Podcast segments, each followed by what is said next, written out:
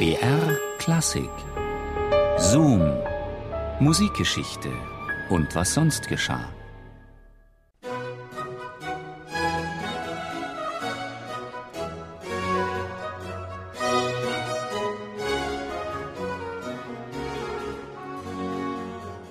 Er war ein Lebemann ganz nach dem opulenten Geschmack des Spätbarock. Ein vollmundiger Selbstdarsteller und theatralischer Aufschneider. Ein zwielichtig schillernder Charakter mit Hang zu Luxus und Laster, der sich in besseren Kreisen gerne als weitgereister Okkultist in Szene setzte.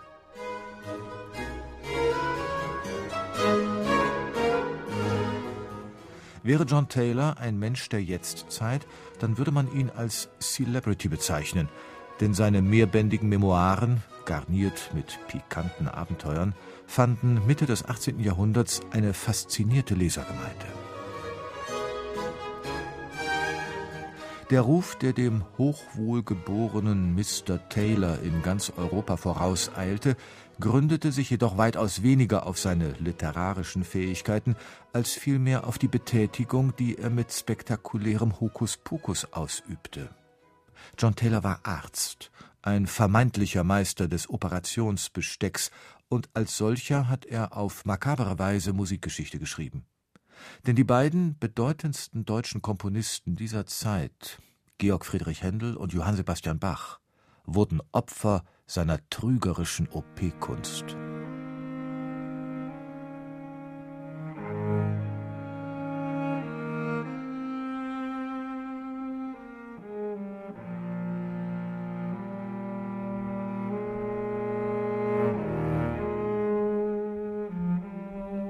Die Augenoperation, so wie sie alte medizinische Lehrbücher darstellen, wird uns aus heutiger Sicht wie ein barbarischer Akt erscheinen, wie ein Horrorszenarium, das man sich folgendermaßen vorstellen muss. Der Patient sitzt, von einem Gehilfen festgehalten, auf einem Stuhl. Ihm gegenüber hat der Arzt Platz genommen. Der Operateur zieht mit dem Daumen und dem Zeigefinger seiner linken Hand das Ober- und Unterlid des kranken Auges auseinander. Dann sticht er mit einem spitzen Eisen, nicht unähnlich einer dünnen Stricknadel mit Holzgriff, durch die Hornhaut ins Weiße des Augapfels. Ohne Narkose, versteht sich.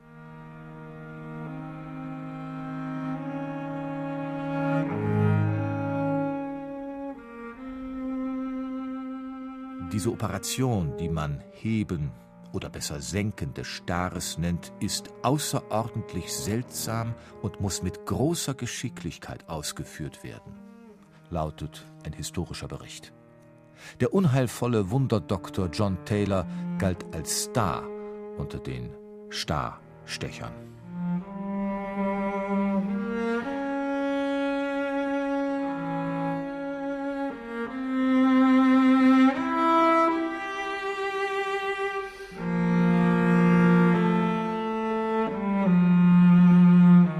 Johann Sebastian Bach unterzieht sich im Frühjahr 1750 Taylors grausamer Prozedur.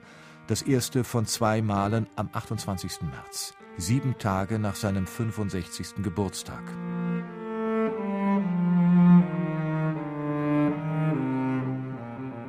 Für den Thomaskantor scheint die Operation des Engländers, der gerade in Leipzig Station macht, die letzte Rettung zu sein.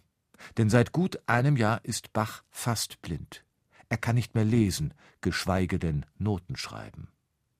Der Rat der Stadt Leipzig sieht sich bereits nach einem Nachfolger um. Für Bach eine demütigende Situation.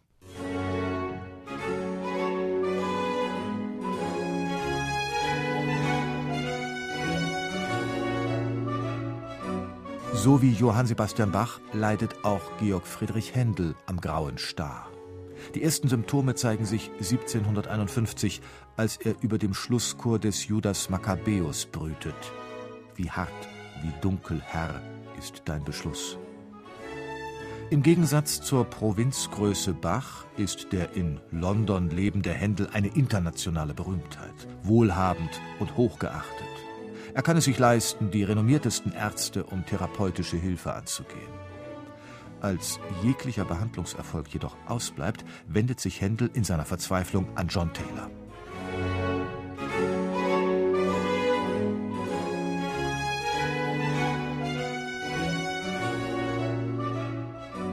Ich habe eine Unmenge von kuriosen Tieren gesehen und besonders in Leipzig, wo ein berühmter Meister der Musik von meiner Hand sein Augenlicht wiedererhielt.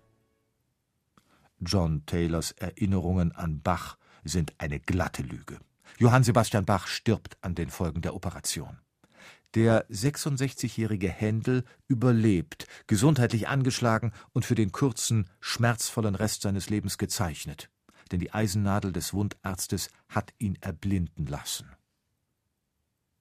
Ich habe mich amüsiert bei einer einzigartigen Operation eines englischen Arztes namens Taylor, der mir übrigens wie ein großer Scharlatan vorkam, berichtet ein Zeitzeuge.